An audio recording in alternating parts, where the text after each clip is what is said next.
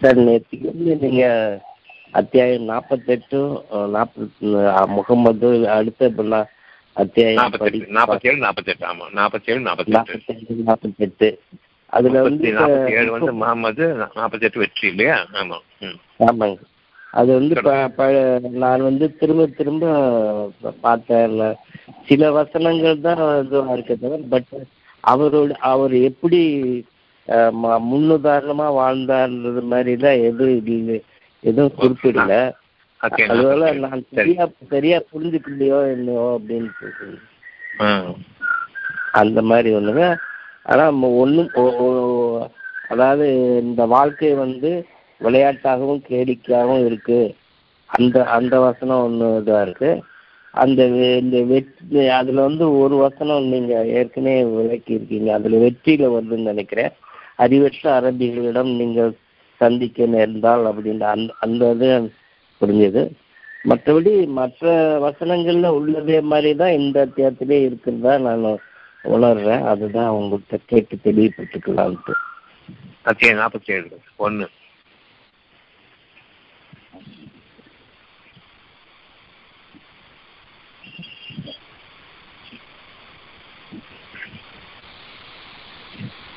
நாற்பத்தி ஏழு ஒன்று.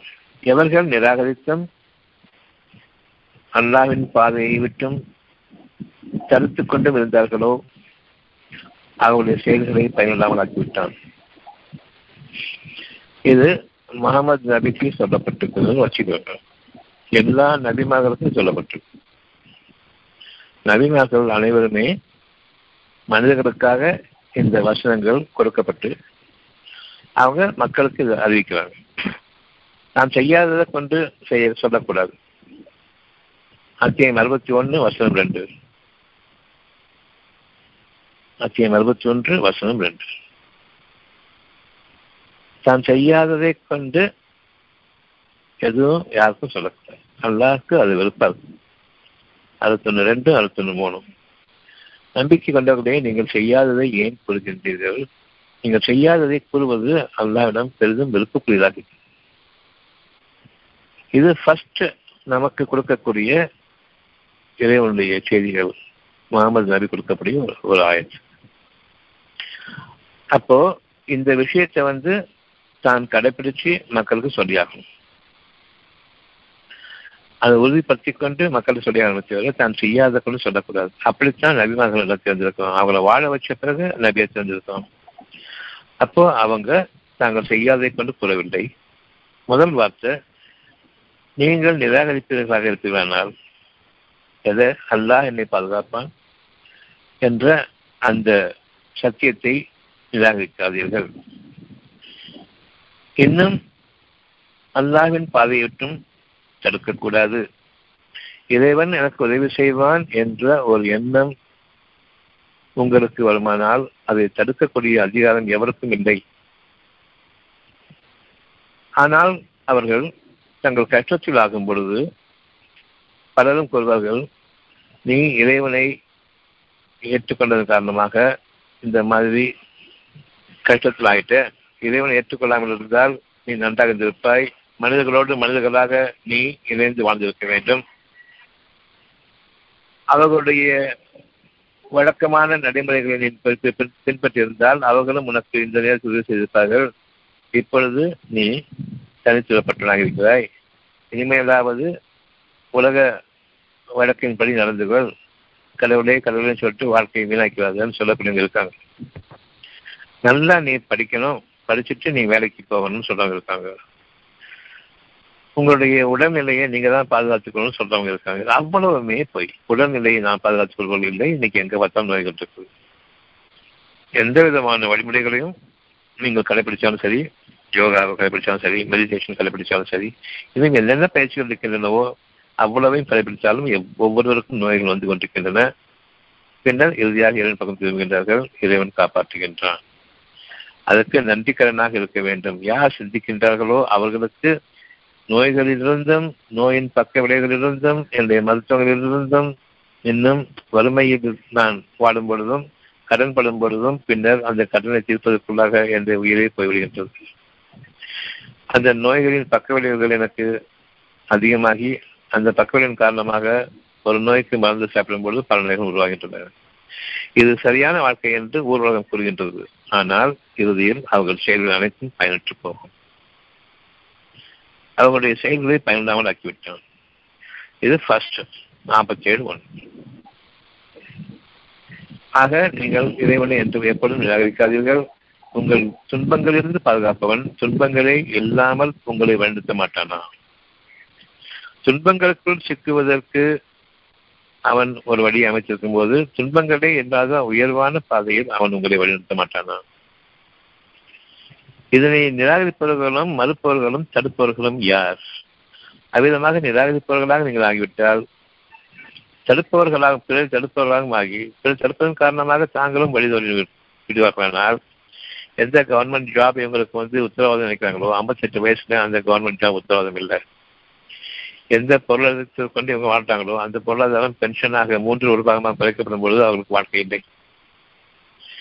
அவ்வளவும் பயனற்று போகும் எந்த மக்களை இவர்கள் வளர்க்கின்றார்களோ அந்த மக்கள் இவர்களை பாதுகாப்பார்கள் என்று தங்களுடைய குடும்பத்தினர் தங்களுடைய பிள்ளைகளை வளர்த்துகின்றார்களோ அந்த பிள்ளைகளும் இவர்களுக்கு ஆக மாட்டார்கள். உதவியாளர்களாக உதவி உதவி செய்ய மாட்டார்கள். அவ்வளவும் இவர்களுக்கு பயனற்று போகும் ஒவ்வொருவரும் தனித்தனிய முறையே தங்களுடைய வாழ்க்கையை பார்த்துக் கொண்டிருக்கின்றார்கள். நீங்கள் உங்கள் இறைவனை நம்பிக்கை கொள்ளுங்கள். நீங்கள் தனித்தே இறைவனிடம் வரும் வரையில் உங்களுக்கு இறைவனுடைய ஆதரவு தொலைவில் இருக்கிறது என்பதை அறியுங்கள். அவன் உங்களுக்கு நெருக்கமாக இருக்கின்றான். நீங்களும் அவனுக்காக தனித்துடுங்கள் நீங்கள் இருவரும் நெருக்கமாகிவிடுவீர்கள். ஆனால் நீங்கள் தனித்திருக்கும் பொழுது உங்களுடைய கற்பனைகளில் நாளைக்கு மனிதர்களை நம்பி என்ன செய்ய முடியும்? மனிதர்களுடைய உலக வாழ்க்கையில் நாம் எப்படி வாழ முடியும் என்று எண்ணிக்கொண்டிருக்கின்றீர்கள்? அவ்விதமாக அல்ல. ஒவ்வொருவனும் சுமையை சுமந்து கொண்டிருப்பவன். ஆக இறைவனை நிராகரிப்பவர்களாக ஆகிவிட வேண்டாம். தாங்களும் நிராகரித்து பிறரையும் தடுத்துக் கொண்டிருக்கும் பொழுதும் இன்னும் தாங்களே நிராகரித்து பிறருடைய வழிமுறைகளை உலகத்தின் அடிப்படையில் கேட்டுக்கொண்டு அது அடிப்படையில் தான் வாழ்க்கை என்று நம்பிக்கை கொள்ளும் பொழுதும் அவர்கள் பின்னர் எதன் அடிப்படையில் முயல்கின்றார்களோ அவ்வளவு முயற்சிகளையும் அவன் பயனில்லாமல் ஆக்கிவிட்டான் இது நாற்பத்தி ஏழு ஒன்று. இது முகமது நபி வாழ்ந்த வாழ்க்கையினுடைய அடையாளம். அத்தியாயம் ரெண்டு நாற்பத்தி ஏழு ரெண்டு. ஆனால் எவர் நம்பிக்கை கொண்டு நல்ல செயல்கள் செய்து? இப்போ அடுத்தது மனிதர்களை பற்றி பேசுவோம் இவர் தூதரை பின்பற்றி எவன் நம்பிக்கை கொண்டு நல்ல செயல்கள் செய்து சிறப்புக்குரியர் மீது இலக்கி அருளப்பட்டதன் மீது இது அவர்களுடைய இறைவனிடமிருந்துள்ள உண்மையாக இருக்கின்றது என்று உணர்கின்றார்களோ? உங்களுடைய மனசுல ஒரு சுகமான செய்தி சத்தியமான செய்தி இறைவனை பற்றிய செய்தி வரும்பொழுதெல்லாம் அவனை தவிர அவனுக்கு நிகழாக யாரும் இல்லை என்பது பொருள். இந்த உண்மை அவர்களுடைய இறைவனிடமிருந்து வந்திருக்கின்றது சுகமான ஒரு செய்தியாக இருக்கின்றது இறைவனை மறுத்து வாழக்கூடாது. நாற்பத்தி ஏழு ஒன்று அடிப்படையை அவர்கள் இது அவர்களுடைய இறைவனிடமிருந்து உள்ள உண்மையாக இருக்கிறது என்று யார் சிந்தித்து உணர்கின்றார்களோ அவர்களுடைய தீமைகளை அவர்களை விட்டும் போக்கி அவர்களுடைய நிலையையும் சீராக்குகின்றான். நாற்பத்தி ஏழுல ஒன்றுல படித்தவன் இறுதியாக நான் பயனில்லாமல் ஆகக்கூடிய நிலைமை ஒன்று வருது இல்லையா? எவ்வளவு உறுதியான சுகத்தை கொடுத்து வந்தோம் உடல்நிலை கொடுத்திருந்தோம் அதை படிப்படியாக சீரழிச்சு கடைசியில் வந்து நோய்களாலும் வறுமையாலும் பாதிக்கப்பட்டு இறக்கக்கூடிய அந்த சூழ்நிலையை நீங்கள் உங்களுடைய வாழ்க்கையினுடைய அமைவாக கொண்டிருக்கீங்க இதை கூட சாதாரணமாக இறந்துட்டா எப்படி இறந்தீங்க? எனக்கு மெடிக்கல் சர்டிஃபிகேட் வேணும். நோய்களில் தான் இறக்கணும். நோய் இல்லாமல் இருந்தால் யாரை கொண்டுட்டீங்க அதனால வந்து டாக்டர் சர்டிஃபிகேட் வேணும் அடக்கம் பண்ணுறதுக்கு அவங்க வந்து எதுவுமே இல்லாத போது நான் சந்தேகப்படுவேன். ஒருத்தருமே வந்து சுகமான இருந்து சாகக்கூடாது. நொந்து நோயாளியாகி நொடிச்சு போய் வறுமையிலாகி ஏதாவது ஒரு காரணத்தை சாகணும் தற்கொலையாக பண்ணிட்டு இருக்கணும். எப்படி அது இயற்கையாக சாகலாம்?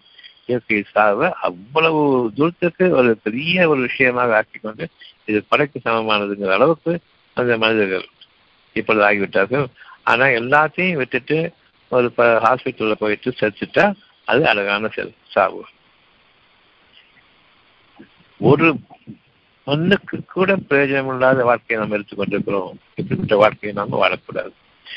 நீங்கள் இறைவனுடைய திருப்தியை கொண்டு எந்த நோய்க்கும் ஆளாகாமல் வறுமைக்கும் ஆளாகாமல் பொறுமையை கொண்டும் நம்பிக்கை கொண்டும் இறைவனோடு தனித்திருக்கக்கூடிய நாள் காலம் தான் உங்களுடைய வாழ்க்கை உயர்ந்து கொண்டிருக்கின்றது. அவன் உங்களுடைய நிலைமையை என்றென்றும் சீராக்குவான் இறுதி நாள் வரையில். இந்த ஒரு செய்தி அறிவிக்கும் போது ரெண்டு செய்திகள் இருக்குது. ஒன்று உங்களுடைய மக்களை நம்பி நோயாலும் வறுமையில நொடித்து போயும் சாகுங்க. இது மக்கள் ஏற்றுப்பாங்க இயற்கையான மரணத்தை ஏற்றுக்கொள்ள மாட்டாங்க. இன்னொரு பக்கம் இயற்கையான மரணம் இவருடைய வாழ்க்கை வெற்றி விலகுங்கள் இறைவன் பாதுகாப்பான். இது ரெண்டுல வந்து நமக்கு எதை நீங்க சூஸ் பண்ணுவீங்க கேட்டா கண்டிப்பா நான் நம்ம அனைவருமே நொடித்து போய் நோய்களால் சீரழிக்கப்பட்டு மருத்துவமனைகளில் சேர்க்கப்பட்டு வாழக்கூடிய வாழ்க்கை எவனும் விரும்ப மாட்டான். ஆனால் நாமும் காரணத்தை தேடுவோம் ஏன் செத்து போன காரணத்தை தேடுவோம் இங்கு நாம் தகுதிக்குள்ளாகிவிட்டோம் இறைவனுடைய அருமை அருளை கொண்டும் இறைவனுடைய கண்ணியத்தை கொண்டும் நாம் இந்த உலகில் வாழ்க்கைப்பட்டு நம்முடைய வாழ்க்கை பற்றி எடுத்து செய்யும் பொழுது நம்மை அவன் தன்னளவில் உயர்த்திக் கொள்கின்றான். அது உலக வாழ்க்கையிலும் இருக்கின்றது இறக்கும் பொழுதும் உயர்த்திக் கொள்கின்றான். இந்த உலக வாழ்க்கையிலும் நாம் மறைவான வாழ்க்கையை வாழ்வோம். மற்ற மனிதர்களுக்கு நாம் அகற்றான வாழ்க்கையோ அல்லது பெருமை கொண்ட வாழ்க்கையோ நாங்கள் போய் பாராட்டு வழியான வாழ்க்கையோ வாழவில்லை மறைவான வாழ்க்கை வாழ்ந்தோம். மறைந்த பிறகும் நாம் யார் என்று மற்றவர்களுக்கு தெரியாது. அப்படிப்பட்ட ஒரு வாழ்க்கையை முகமது நபி வாழ்ந்திருக்காங்க. இன்னைக்கு அவங்களை பற்றி ஒரு போட்டோ கிடையாது. அவங்களை பற்றி ஒரு செய்தி கிடையாது. மற்றபடி அவங்களுடைய செய்திகள் எல்லாமே கற்பனைகள். இன்னாருக்கும் இன்னாருக்கும் பிறந்தாரு இந்த நாட்டில் பிறந்தாரு. இங்கே மதினாவுக்கு போனாரு அங்க போனாரு இங்கே போனாரு. அவ்வளவு கதைகளும் நாம் இட்டுக்கட்டப்பட்ட செய்திகள். ஆனா இங்கே முகமது நபியை பத்தி முகமது டைட்டில் நல்லா கொடுக்கக்கூடிய இந்த வசனங்கள் எப்படி வாழ்ந்திருக்காங்க அவங்களுடைய ஒரு வாக்கு எப்படி ஒவ்வொருத்தருடைய மனசுலையும் இன்னைக்கும் இறைவனை பற்றிய செய்தியாக இருக்கிறது. நிச்சயமாக இந்த ரெண்டு வாழ்க்கையில் எது விரும்புவீங்க? உறுதியான வாழ்க்கை இறப்பு வரையில் உறுதியற்ற வாழ்க்கை கடைசி வரையில் பதினைந்தாயிரம் இறுதியாக அது உண்மையாகிவிடும். உண்மையாக நிகழ்ந்து கொண்டிருக்கின்றது. வறுமையின் நோயும் தான் அவர்களுடைய இடி நிலையும் கடை நிலையமாக இருக்கிறது. இது இருக்கக்கூடாது. எதனை விரும்புவோம்? இது இருக்கக்கூடாது என்ற அந்த வாக்கு முதல் எண்பது நாற்பத்தி ஏழு ஒன்றுல விளக்கப்பட்டிருக்குது. அந்த வாழ்க்கை இப்ப விரும்பும் நிச்சயமாக இது இறைவனிடமிருந்துள்ள உண்மைங்கிறது அறியும். அவனை தவிர எப்படிப்பட்ட வாழ்க்கை எனக்கு தர முடியாது. நிச்சயமாக இத்தகையோருடைய தீமைகளை அவர்களுடைய நெஞ்சத்தை விட்டு நீக்குகின்றான். அவர்களை விட்டும் போக்கி அவர்களுடைய நிலையையும் சீராக்குகின்றான். உங்களை எதுவுமே செய்ய சொல்லல. நம்புங்க போதும். மற்றபடி உங்களுடைய வாழ்க்கையில உலக வாழ்க்கையில் நீங்க இருங்க. எப்படி உங்களை வந்து படிப்படியாக உயர்த்தி உங்களுடைய செயல்கள் ஒவ்வொன்றுக்குமே அதுக்கான உறுதியான நற்கூலியை கொடுத்து அந்த நற்கூலிகளில் இறுதி நாள் வரையிலும் இறைவனை போற்றக்கூடிய பாதுகாப்பு அமைப்பான் கொஞ்சம் கொஞ்சம் பாருங்கள். உலக வாழ்க்கையிலிருந்து உயர்த்தக்கூடிய வாழ்க்கையை நீங்கள் அவனிடம் ஒப்படைத்துடுங்கள் நீங்க உலக வாழ்க்கையில வாழ்ந்துட்டு இருக்கீங்க நீங்கள் யாரிடமும் கையேந்தாதவர்களாக யாருக்கும் அடிமையாதவர்களாக இல்லாமல் வாழ வேண்டும் என்ற அந்த உண்மையை கொண்டு உங்களுடைய வாழ்க்கையை துவங்குங்கள். நீங்க இந்த உலகத்தில் உங்களுடைய வாழ்க்கையை துவங்குறீங்க. அவ்வளவு இழிவான வாழ்க்கையிலிருந்து எப்படி மேன்மையான வாழ்க்கைக்கு அவன் உயர்த்துகிறான் என்பதை நீங்கள் பொறுமையோடு இறைவனோடு தனித்திருந்து அந்த வாழ்க்கையை ஏற்றுக்கொண்ட நிலையில் கண்ணியத்தையும் உங்களுடைய மதிப்பையும் உங்களுடைய தகுதிகளையும் உயர்த்துவதை நீங்கள் கவனிக்கணும். இந்த தகுதிகளிலும் உங்களுடைய அழகான ஞானங்களின் அடிப்படையில் பிறருக்கு பிறரிடம் கைந்தவர்களாகவும் பிறருக்கு அடிமையாக வாழாதவர்களாகவும் நீங்கள் வாழக்கூடிய வாழ்க்கையை விரும்புங்கள். அது வரைக்கும் உங்களுடைய வாழ்க்கையில நீங்க மனிதர்கள் கற்பித்த வாழ்க்கை எவ்வளவு இழிவானது என்பதையும் இறைவன் எப்படி உயர்த்துகிறான் என்பதையும் நீங்கள் கவனித்து பாருங்கள். நிச்சயமாக இறைவன் உங்களுடைய ஒவ்வொரு செயலையும் கவனித்துக் கொண்டிருக்கின்றான். நீங்கள் தூதரை பின்பற்றுபவர்களா என்பதை. உங்களுடைய உள்ளத்திலும் ஜிப்ரீல் மிகாயில் என்ற இரண்டு மாணவர் தூதர்கள் இருக்கின்றார்கள். இங்கிலீஷ்ல சொல்றவங்க பைபிள் இருக்கும் கேப்ரியல் மைக்கேல். அது மனிதர்களாக ஆக்கிட்டாங்க. அது உள்ளத்தில் இருக்கிறது தெரியாது. ஆனால் வானவர் தூதர்கள் ஜிப்ரீல் மிகாயில் இவங்க ரெண்டு பேரும் உங்களுடைய உள்ளத்தில் இரண்டு அனுமதி கொண்டு நற்செய்திகளை இறக்கி வைப்பவர்களாக இருக்கின்றார்கள். இதே ஜிப்ரேல் மிகாயில் தான் முகமது நபி அவர்களுக்கு இறைவனுடைய கட்டளைகளை வகையாக இன்ஸ்பிரேஷனாக அவங்க மனசு இறக்கப்பட்டது அது அவங்க ஃபாலோ பண்ணாங்க இப்பவும் அந்த ரெண்டு வானொலி தூதர்கள் மலக்குகள் தான் உங்களுக்கு அறிவிக்கிறாங்க. இது உண்மையா தான் இருக்குது? இப்படிப்பட்ட வாழ்க்கையையும் ஏன் வாழக்கூடாதுன்னு சொல்லிட்டு இப்பவும் நம்ம சொல்லிக்கிட்டு இருக்கும்போது கேட்க தான் செய்து மனசு. உண்மை இதுதான். அப்படி என்றால் உலக வாழ்க்கை முறைகள் அவ்வளவையும் தக தெரிந்து விட்டு நோய் நொடி இல்லாத வாழ்க்கை வேண்டும் என்று விரும்பக்கூடிய இந்த விருப்பத்தை நிறைவேற்றக்கூடியவன் அவனை தவிர யார்? இப்பவும் நோய்கள் இருக்குது. முடிஞ்சா மக்கள்கிட்ட போய் நீக்கி கொள்ளுங்க. எவனாவது உத்தரவாதம் கொடுத்து உங்களை கை வைக்கலாம்னு பாருங்க. உங்களை ஏமாத்தி கை வைக்கணும் தேவை. உங்கள்கிட்ட கையெழுத்து வாங்கிக்கிட்டு உங்களை சாகரிச்சு போய் தெரிஞ்சுக்கிட்ட பிறகும் நானும் என் கையில் செத்து தான் போய் தெரிஞ்ச பிறகு கையெழுத்து போட்டு கொடுத்துட்டு நீங்க போறீங்க. இதை விட இழிவான வாழ்க்கையை தனக்குத்தானே நஷ்டத்தையும் இறுதி வரையில் இறைவனிடமும் விருப்பக்கூடிய ஒரு விஷயத்தை செய்து நான் உயிர் திறக்கும் பொழுது நான் நிராகரிப்பவனாகவும் கெட்ட உதாரணமாகவும் மற்ற மனிதர்களுக்கும் முன்பாக நான் வாழ்ந்த காரணமாக எனக்கு நரகமே போதுமானது. இந்த உலக வாழ்க்கையில் நரக வாழ்க்கை தான்.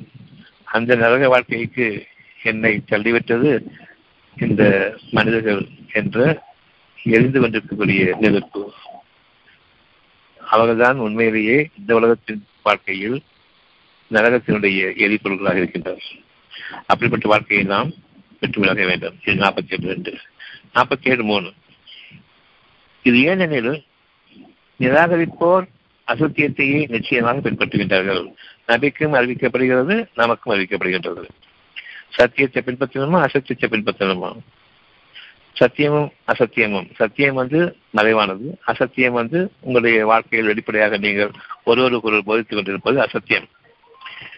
நீங்கள் உங்களுடைய வாழ்க்கையை அமைக்க முடியாது. இறைவன் உங்களுடைய வாழ்க்கையை அமைத்துக் கொண்டிருக்கின்றான். நீங்கள் உங்களுடைய வாழ்க்கையை அமைப்பதற்கு முன்பாக நீங்கள் அழகான வாழ்க்கையில் அழகான சீரான உடல்நிலையிலும் மனநிலையில் இருக்க வேண்டும். அந்த மனநிலையும் சீரான உடல்நிலையையும் இறைவன் உங்களுக்கு தந்தால் தவிர மனிதர்கள் தர முடியாது. மனநிலையும் உடல்நிலையும் ஒரு சேர இணைய வேண்டும். அதுக்கு தகுந்த மாதிரி என்னுடைய புற சூழ்நிலைகளும் எனக்கு அவ்வளவு குளிர்ச்சியாக அமைய வேண்டும். இதனை உருவாக்குவது யார்? நீங்கள் அல்ல. இந்த வானங்களும் பூமியும் உங்களுக்கு அழகான சாதகமான சூழ்நிலைகளை உங்களை வாழ வைக்க வேண்டும். இதற்கு மனிதர்களிடம் ஏதேனும் இருக்கிறது கொடுத்துவிட்டால் அதில் அவ அதில் வாழ்ந்து கொண்டிருப்பார்கள். மிருகங்களை போன்று மனிதனாக இருந்தால் சிந்தித்து உணர்ந்து வேற வேண்டும். இறைவன் ஒரு கதி கிடையாது என்று கூறும்போது மட்டும்தான் அவன் மனிதனாகின்றான். அதுவரையில் அவன் மிருகங்களோடு மிருகங்களாக வெறும் உடலோடு சேர்ந்து உடலோடு உடல் பொருந்திய வாழ்க்கையாக இந்த உலகத்தில் இருக்கக்கூடிய ஒவ்வொரு விஷயத்தையும் அவன் சார்ந்து வாழ்ந்து கொண்டிருக்கின்றான். ஆனால் இறைவனோ இவை அனைத்துமே உங்களை அரவணைக்க வேண்டும் இது என்னுடைய கட்டளை. வானங்கள் முதலாக பூமியில் அனைத்து சூழ்நிலைகளும் சீதோஷ உங்களுக்கு ஏதுவாக அது தன்னுடைய கட்டளை கடிமனிது உங்களை அரவணைக்க வேண்டும். எந்த வாழ்க்கையை நீங்கள் விரும்புவீர்கள்?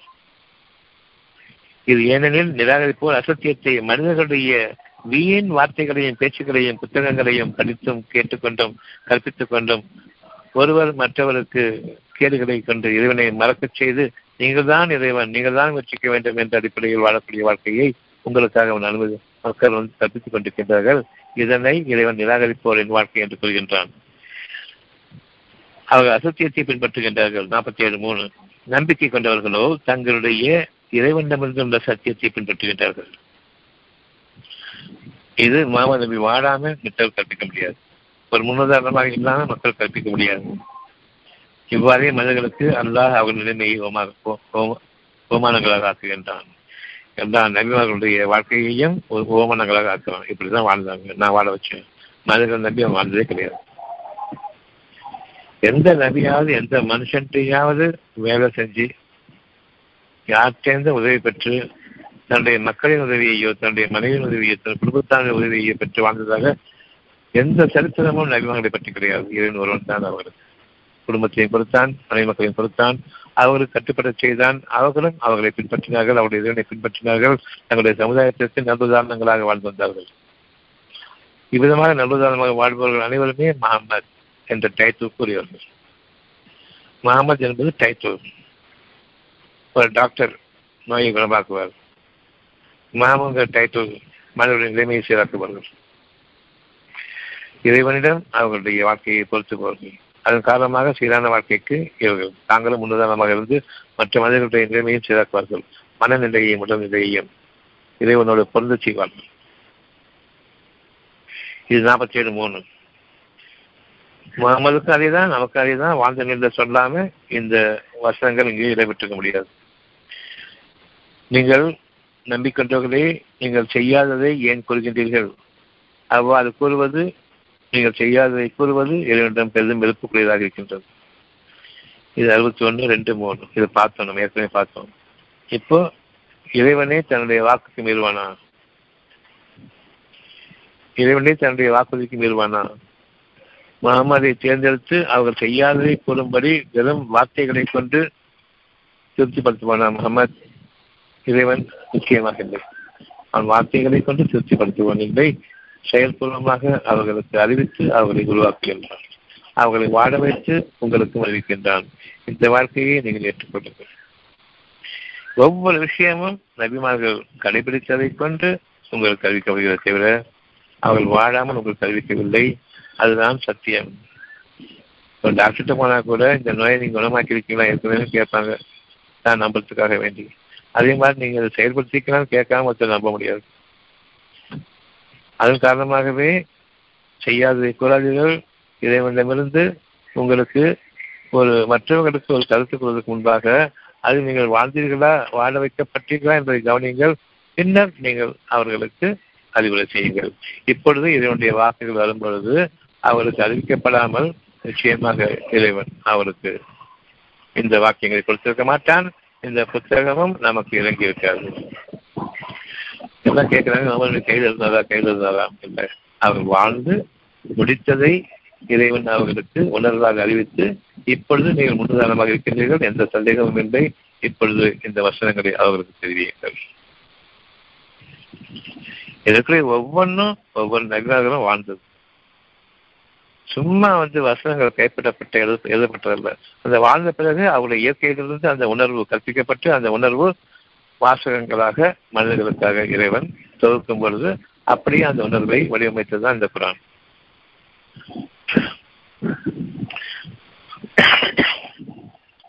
அத்தியம் நாற்பத்தி ஏழு நாடு இது அவ்வளவு உணர்வு என்பதை புரிந்து கொள்ளுங்கள். வெளிப்படையான அசத்தியம் அல்ல சத்தியமான உணர்வு. உணர்வு இங்கு வார்த்தைகளாக அளிக்கப்பட்டிருக்கின்றன உணர்வுக்கு உருவம் இல்லை.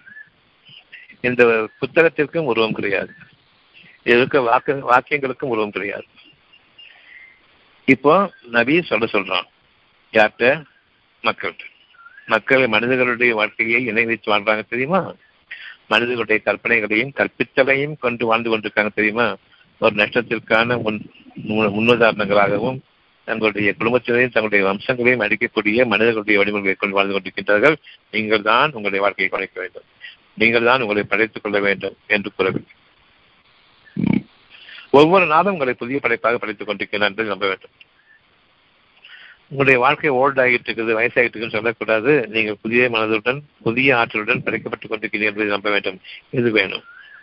உங்களுடைய உடல் நடிவடையும் ஆனால் உங்களுடைய மனமோ ஒவ்வொரு நாளும் உறுதிப்படும். சத்தியத்தின் மீது. உங்களுடைய மனம் முழுமைப்பட்டு வருகின்றது. உங்களுடைய மனம் முழுமதியாகி வருகின்றது. உங்களுடைய உடல் தேர்ந்து கொண்டிருக்கின்றது. மனசின் அடிப்படையில் வாழணுமா உடலின் அடிப்படையில் வாழணுமா? உடலின் அடிப்படையில் வாழும்போது மனிதர்கள் எப்படி வாழ்ந்தாங்களோ அப்படிதான். மனிதன் அடிப்படையில் வாழும் பொழுது மனம் உலகத்தினுடைய போக்கை ஏற்றுக்கொள்ளவில்லை. இவ்வளவு அநியாய மக்களும் நடந்து கொண்டிருக்கிறது இயங்குகிறது நீங்கள் அவற்றில் ஒரு அங்கத்தினாக ஏன் இருக்கின்றீர்கள்? உயர வேண்டும். இறைவனுடைய பாதையில் இறைவனுடைய உணர்வை. ஆக இந்த உணர்வை பின்பற்றுபவர்களுக்கு இறைவன் உதவி செய்கின்றான். உணர்ச்சிகளை பின்பற்றுபவர்கள் தங்கள் மனிதர்களுடைய வழிமுறைகளை நம்பி சீரழிந்து கொண்டிருக்கிறார்கள். அவர் தங்களுடைய வாழ்க்கையை சீரழித்துக் கொண்டவர்கள் தங்களுக்கு தாங்களே அநியாயம் செய்து கொண்டவர்கள் இப்ப நிராகரிப்பவர்களை பற்றி எல்லாம் சொல்றோம். நீங்கள் போரில் நேர்ந்தால் இப்ப உணர்வின் புறமாக வாங்க. போரிட நேர்ந்தால் நிராகரிப்புடன் போரிட நேர்ந்தால் இப்ப ஒரு ஹஸ்பண்ட் இருக்கீங்க. அவங்க இறைவனை ஏற்றுக்கொண்டு உணர்வுபூர்வமாக வாழ்ந்து தலைப்படுறாங்க எதுவுமே கொஞ்சம் பொறுமையோடு இருக்கிறாங்க. அவங்களுக்கு அது ஒரு சுகமும் இருக்குது. அவங்க அத்தாட்சியும் பார்க்குறாங்க. சுற்றி இருக்கக்கூடிய மனிதர்கள் அவ்வளோ பேரும் ஒரு உதாரணமாக ஒரு பிரசவம் நடந்துச்சுன்னு சொன்னா வீட்டில் அவ்வளோ பேரும் சேர்ந்து அவங்க எதிராக மாறுவாங்க. எப்படி நீங்கள் வீட்டில் பெற்றுக்கலாம்னு சொல்லிட்டு அது உலகத்தினுடைய வழிமுறையாக இருக்குது. அதை கொண்டு அவன் தண்டிக்கவும் பண்றாங்க சட்டங்களும் ஏற்றப்படுது காரணம் வந்து ஒருவர் மற்றவரை நம்பி வாழ்றாங்க மனிதர்கள் வந்து ஒரு ஒருத்தர் மற்றவருடைய உடைமைகளையும் உயிர்களையும் நம்பி வாழ்கின்றாங்க டாக்டர் வச்சுட்டீங்கன்னு சொன்னா நோயாளிகள் வேணும். இல்லாட்டி டாக்டர்கள் பட போடாது. வக்கீல்னு சொன்னா நீதித்துறைன்னு சொன்னா அநியாயங்கள் நடக்கணும். அதை விரும்புவாங்க. அதுல இருந்து அவங்க பணம் சம்பாதிக்க ஆசைப்படுவாங்க இப்படி ஒவ்வொரு மனிதனுடைய தொழிலும் சரி அவர்கள் தங்களுடைய இறைவனை நிராகரித்து தங்களுக்குள் ஒருவர் ஒருவர் உடைமைகளையும் உயிர்களையும் பறித்துக் கொண்டு வாழக்கூடிய வாழ்க்கை வாழ்ந்து கொண்டிருக்கிறார்கள் அதை தவிர்த்து ஒருவர் தனித்து இறைவனோடு இருக்கும் பொழுது அவ்வளவு பேரும் மக்களுக்கு அந்த இறை உணர்வு கொண்ட மனிதருக்கு விரோதிகளாக பகிரங்கமாக மாறிவிட்டார்கள். நீ கடவுளை நம்பக்கூடாது. எங்களை தான் நம்ப வேண்டும் என்று. நீ கடவுளை நம்பி சுகமாக வாழக்கூடாது. டாக்டரை நம்பி சாக வேண்டும். இப்பொழுது உங்களை இறைவன் கூறுகின்றான் இத்தகைய நிராகரிப்பவர்களுடன் போரிட நேர்ந்தால் ஃபர்ஸ்ட் டைம் நாற்பத்தி ஏழு நாள். அவருடைய கருத்துக்களை வெட்டுங்கள். கடும் போர் புரிவார்களானால் கட்டுகளை பலப்படுத்தி விடுங்கள் போரில் தங்களுடைய ஆயுதங்களை கீழே வைக்கும் வரையில் அதன் பிறகு யாதொரு ஈடுபற்றோ அல்லது இலக்கம் கொண்டோ அவர்களை விட்டுவிடுங்கள். இதை வந்து உணர்வுபூர்வமாக பார்க்கணுமா? உணர்ச்சிகளில் பார்க்கணும். இது உணர்வு. உணர்ச்சிகளில் ஒரு பதிவு இருக்கும் ஒரு விளக்கம் இருக்கும் உணர்வுள்ள வேற ஒரு விளக்கம் இருக்கும். இது உணர்வுக்குரிய பாதை அங்கே உணர்ச்சிகளுக்கு வேலை இல்லை. அப்படி என்றால் நீங்கள் இறைவனை பின்பற்றும் பொழுது இறைவன் உங்களுக்கு போயிட வேண்டுமா? நீங்கள் போயிடுவீர்களா இறைவனுடைய பாதையில் இறைவன் உங்களுக்காக போயிட வேண்டுமா? நீங்கள் போயிடுவீர்களா நீங்கள் போயிட்டால் நீங்கள் நினைவிப்பவர்கள் உங்களுடைய கட்சிகளையும் உங்களுடைய துப்பாக்கிகளையும் உங்களுடைய அடக்குமுறைகளையும் உங்களுடைய உடல் வலிமையையும் போர்த்தலங்களையும் தளவாடங்களையும் கொண்டு நீங்கள் பதிவுகளானால் நிச்சயம் நிச்சயமாக நீங்கள் நிராகரிப்பார்கள். இறைவன் உங்களுக்காக உதவி செய்வானேயானால் உங்களை வெட்டக்கூடியவர் எவரும் இல்லை. இப்பொழுது இதற்கான பதில் என்ன? நீங்கள் நிராகரிப்பவுடன் போரிட நேர்ந்தால் உங்களை வந்து சும்மா இருக்க மாட்டாங்க. வாங்க டாக்டர்கிட்ட போய்த்தான் ஆகணும்னு சொல்லுவாங்க. இது நடக்கூடிய நிகழ்ச்சிகள்ல ஒண்ணு. இதே மாதிரி எல்லா வகையிலையும் நீங்க ஏதாவது முயற்சி செஞ்சு ஆகணும் அப்படி சொல்லுவாங்க. இல்லைன்னா எப்படி உங்களுக்கு பணம் கிடைக்கும் எப்படி வாழ்வீங்கன்னு கேட்பாங்க. சூது வாது எல்லாமே தெரிஞ்சிருக்கணும். அப்பதான் வாழ முடியும்னு சொல்லுவாங்க. ஆனா இது உங்களுடைய உள்ளம் நிராகரிக்கும். நான் நேர்மையா தான் வாழ்வேன்னு சொன்னா பிச்சை எடு அப்படின்னா இந்த வகையில அவங்க பேசுவாங்க. ஒன்னு கலவணித்தனமாக சூட்சுமங்களை கொண்டும் சூதுவாதுக்களை கொண்டும் நீங்க சாணக்கியர்களாக வாடுங்க அப்படின்னு சொன்னா செத்து சாவுங்க முடியும் கடவுள் நம்பாதீங்க இவ்வளவுதான். அவர் சொல்லக்கூடிய வாக்குகள். அவர்களுடன் நீங்கள் போரிட நேர்கிறது. ஒவ்வொரு நாளும் பெரும் போராட்டம் மேற்கொள்ள வேண்டியிருக்கின்றது இறைவன் ஒருவனை ஏற்றுக்கொள்ளும் பொழுது. இதனை நம்பிக்கை கொண்டவர்கள் பல பேரும் அவங்களுடைய வீடுகளில் தங்களுடைய மனைவிகளை எதிர்த்து தங்களுடைய கணவர்களை எதிர்த்து தங்களுடைய பிள்ளைகளை எதிர்த்து தங்களுடைய பெற்றோர்களை எதிர்த்து ஒவ்வொருத்தரும் தனித்தனியான முறையில் போட வேண்டியிருக்கிறது. அவ்விதமாக நீங்கள் போரிட நேர்ந்தால்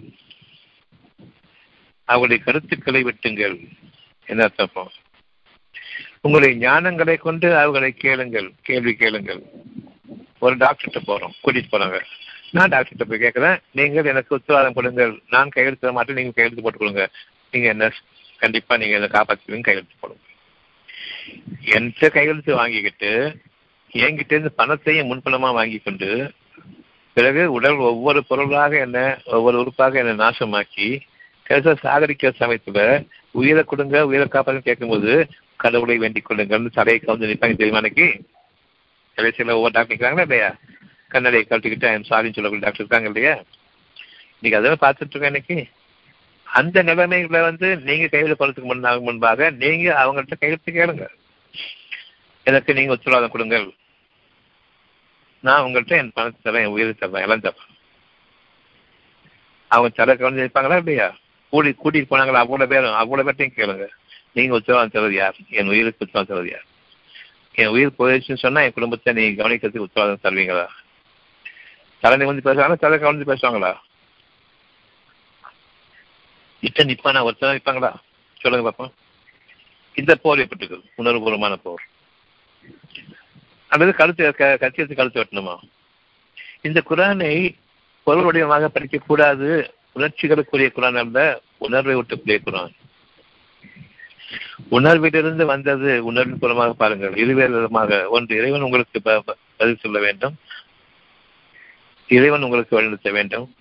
இறைவன் உங்களை பாதுகாக்க வேண்டும். அப்படி இல்லை என்றால் சீரடைய வேண்டும். உணர்ச்சிகளில் சீரடைய வேண்டும். மனிதர்கள் ஒருவர் மற்றொரு குறை சொல்லிக் கொண்டு உன்னா நான் கேட்டேன் என்றால் நீ கேட்டாய். என்ற அடிப்படையில் அவர்கள் வாழ வேண்டும் சாக வேண்டும். எந்த அடிப்படையில் தெரிஞ்சிருக்கு இப்ப கழுத்தை வெட்டது யாரு இப்போ? டாக்டர்கிட்ட போறேன் உயர்ந்து நிற்கிறேன் வாங்க நான் கவனிக்கிறேன் சார் நான் அவங்க சரியாக்கிறேன் சொல்லுவேன் உத்தரவாதம் கொடுங்க டாக்டர் எனக்கு. என் உயிருக்கு நீங்க தான் உத்தரவாதம். ஏதாவது ஆச்சு சொன்னா என் குடும்பத்துக்கு நீங்க தான் உத்தரவாதம். சொல்லுங்க பார்ப்போம் தடையை கவர்ந்து செத்துப்பா வாங்க கோவத்தை பார்க்கணும் பார்க்கணும் அவன் முகத்துல. வாங்க கூப்பிட்டா வெளியே போடான்னு தெரிய வேண்டாமா? இப்ப கருத்தை வெற்றது எப்படி? அவன் கடும் போர் புரிவார்களானால் அதையும் மீறி அவன் கொள்கிறானால் நிச்சயமாக நீங்கள் கையெழுத்திட வேண்டாம். உங்களுடைய கைகளை கட்டிக்கொள்ளுங்கள் அவர்கள் உங்களை நிராகரிப்பார்கள். உயிரை காப்பாற்றக்கூடிய திறந்ததான் பண்ண வேண்டியதுதானே ஏன் என் கையில் அவன் உயிர் போயிடும்? அப்படி நீ வந்து என்னை வந்து குற்றம் முடிக்கக்கூடாது என்னை வந்து கோர்ட்டுக்கு இருக்கக்கூடாது என்கிட்ட வந்து நீ வந்து எதுவும் வந்து நஷ்டீடுகள் கேட்கக்கூடாதுன்னு சொல்லி என் கையிலிருந்து கையெழுத்து வாங்குறியே? கட்டுகளை பலப்படுத்திக் கொள்ளுங்கள். நீங்கள் அவர்களுக்கு கட்டுப்பட்டு விட வேண்டாம். இறைவனுக்கு கட்டுப்படுங்கள். இறைவனுடைய கட்டளைக்கு நீங்கள் உறுதியாக மனிதர்களை நம்பக்கூடாது என்ற உறுதிகளை கொண்டு உங்களுடைய கட்டுப்பாடுகளை நீங்கள் மேற்கொள்ளுங்கள். உங்களுடைய ஒழுக்கத்தை பணிக்கொள்ளுங்கள் இது கட்டுகளை பலப்படுத்திக் கொள்ளுங்கள். போரில் தங்கள் ஆயுதங்களை கீழே வைக்கும் வரையில் அவருடைய ஆயுதங்கள் என்ன? ஏமாற்று. அவர்களை குட்டி வெளிப்படும் வரையில். நான் உங்களை உயிரை காப்பாற்றுறேன் எவ்வளவு பெரிய பில்டிங் வச்சிருக்கேன் பாருங்க. எவ்வளவு பெரிய அரண்மனை மாதிரி நான் வச்சிருக்கேன் பாருங்க உங்களுக்காக. மாளிகைகள் போல நான் ஏற்பாடு பண்ணி வச்சிருக்கிறேன். இதுக்கு நிகழாக உங்களுடைய வாழ்க்கையில் சுகம் கொடுக்கக்கூடிய ஆயுதங்கள் என்ன இருக்குதுங்க எங்களுடைய ஸ்கேன் இருக்குது எங்களுடைய ஆப்ரேஷன் ரூம் இருக்குது எங்களுடைய அவ்வளவு போர் தளவாடங்கள் வைத்துக் கொண்டிருக்கின்றோம். உங்களை வெட்டி கூறு போட்டு நாங்கள் சம்பாதிக்கிறோம்னு சொல்லிட்டு ஏற்படுத்த ஏற்படுத்தக்கூடிய அவ்வளவு கார்பரேட் ஹாஸ்பிட்டல்ஸையும் பாருங்கள். அவர் தங்கள் ஆயுதங்களை கீழே வைக்கும் வரையில் ஒட்டுக்கொள்ளும் வரையில் நான் முயற்சி பண்றேன். இதனுடைய நாட்டப்படி தான் நடக்கும். எங்களுக்கு தெரிஞ்ச நாங்கள் செய்தோம். நாங்கள் உங்கள் கடவுள் இல்லைன்னு ஒத்துக்கொண்ட வரைக்கும் தங்கள் ஆயுதங்களை கீழே வைத்து விட்டார்கள் என்பது பொருள். இப்பொழுது அவர்கள் உங்கள் மீது உள்ள கருணையின் காரணமாக உங்களுக்கு உதவி செய்கின்றார்கள். நிச்சயமாக உங்களுக்கு உதவி செய்யலாம். அப்பொழுது உங்களுக்கு அவர்களிடமிருந்து ஒரு சுகம் கிடைக்கலாம். இருந்த போதிலும் இறைவன். உங்களை எச்சரிக்கின்றான். இறைவனை தவிர உங்கள் சுகமாக்கியவன் இல்லை. ஒருபோதும் மனிதர்களிடம் நீங்கள் தான் என்னை காப்பாற்றினீர்கள் என்று கூறிவிடுகிறார்கள் இறைவன் ஒருவனுக்கே உங்களுடைய புகழ் அனைத்தும் புகழாரங்கள் அனைத்தும் செலுத்தப்பட வேண்டும் என்பதையும் இறைவன் அறிவிக்கின்றான். இந்த போல் தங்கள் ஆயுதங்களை கீழே வைக்கும்? இறையில் அதன் பிறகு யாதொரு ஈடுபட்டோ அல்லது இறக்கம் கொண்டோ அவங்களை விட்டுவிடுங்கள். இன்னும் அவங்கள்ட்ட அவங்களை ஒப்படைக்க சொல்ற அவங்களை விட்டுட்டு உங்களுக்கு உங்களை வீடு வாங்கன்னு சொல்றோம். இது இறை உணர்வோடு கூடிய ஒரு வாக்கு. இப்ப இது உணர்வு பூர்வமா பார்க்கும் பொழுது நம்முடைய உணர்வும் நம்முடைய தூதருக்கு கட்டுப்படுது. இறை தூதர்கள் நம்மகிட்ட இருக்காங்க இல்லையா? ஜிபிஎல் மிக்காயில் அவங்க உங்களுக்காக உணர்வு பூர்வமாக அறிவிக்கிறாங்க எந்த ஒரு சத்தியத்திற்கு முன்பாகவும் அவ்வளவு பேரும் தலை கவிழ்ந்து விடுவார்கள். அவர்கள் பிடரிகளின் மீது வெட்டுங்கள். பிடரி கீழே விடும் முன்னாடி விடும். பணிவார்கள் உங்களுக்காக வேண்டி. இனி எனக்கு ஒரு பத்து லட்சம் தான் ஐம்பது லட்சம் தான் கேட்க முடியாது ஒவ்வொரு ஆப்ரேஷனுக்கும் நீ கொடுக்கறத வாங்கிக்கலாம் ஆயிரம் ரெண்டாயிரம் தாங்க இப்போது இதனுடைய உதவி வரும். இப்ப தங்கள் ஆயுதங்களை கீழே வைக்கணும்னு சொன்னா நம்ம என்ன புரிஞ்சுக்கணும். எந்த ஒரு அதாவது ஒரு மேஜிக் ட்ரிக் பண்ணக்கூடிய அந்த ஸ்டெத்தஸ்கோப் அந்த ஸ்கேனு இதெல்லாம் பார்த்து இந்த மேஜிக்கல் இன்ஸ்ட்ருமெண்ட்டை பார்த்து மயங்குறாங்க ஒரு மந்திரக்காரன் வந்து மந்திர கோல் வச்சிருக்க மாதிரி ஒருத்தன் ஒரு கோல் வச்சிருப்பான். அந்த கோலை நீங்க நம்பாதீங்க. உண்மையிலேயே உங்களுடைய அளவுகள் உங்களுடைய நெஞ்சத்தில் இருக்குது. உணர்வுபூர்வமான அந்த சிந்தனைகள் இருக்கிறது. எது சரி எது தவறு என்பதை அடையாளம் காட்டுவதற்காக. அதன் பிறகு அவர்களை யாரும் ஈடுபட்டோ அல்லது இலக்கம் கொண்டோ மன்னித்து விடுங்கள் அவர்களை விட்டு விலகுங்கள். இது அல்லாஹ் நாடி இருந்தால் பழிவாங்கி இருப்பான் வாங்கியிருப்பான் நீங்க பழி வாங்காதீங்க நீங்க யார் மேலேயும் கோபப்பட வேண்டாம். அவர்கள் உலக வாழ்க்கையில் இருப்பவர்கள் அவர்களுக்கு இன்னும் அறிவுறுத்தப்படவில்லை. இன்னும் அவர்கள் உணரவில்லை சிந்தனையின் பக்கம் செல்லவில்லை. அதன் காரணமாக அவர் தங்களுடைய வாழ்க்கையில் உலகத்தின் அடிப்படையில் தங்களுடைய ஏமாற்று வேலைகளை கொண்டு அவர்கள் வாழ்ந்து கொண்டிருக்கின்றார்கள்.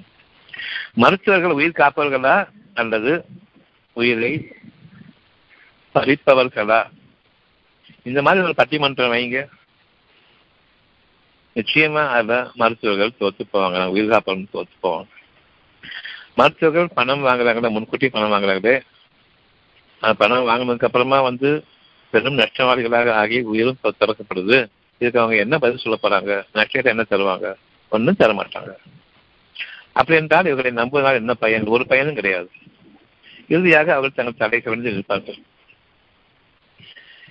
ஆக அவர்கள் தங்களுடைய உலகாதாயங்களில் பெருகி வரும் பொழுது தங்களை ஒரு பெரிய பவர்ஃபுல்லான ஒரு ஒரு அங்கமாக அவர்கள் தங்களை உருவாக்கி கொள்ளும் பொழுது நீங்கள் அவர்களை எதிர்த்து நிற்க வேண்டும். இது இதனுடைய கட்டளை.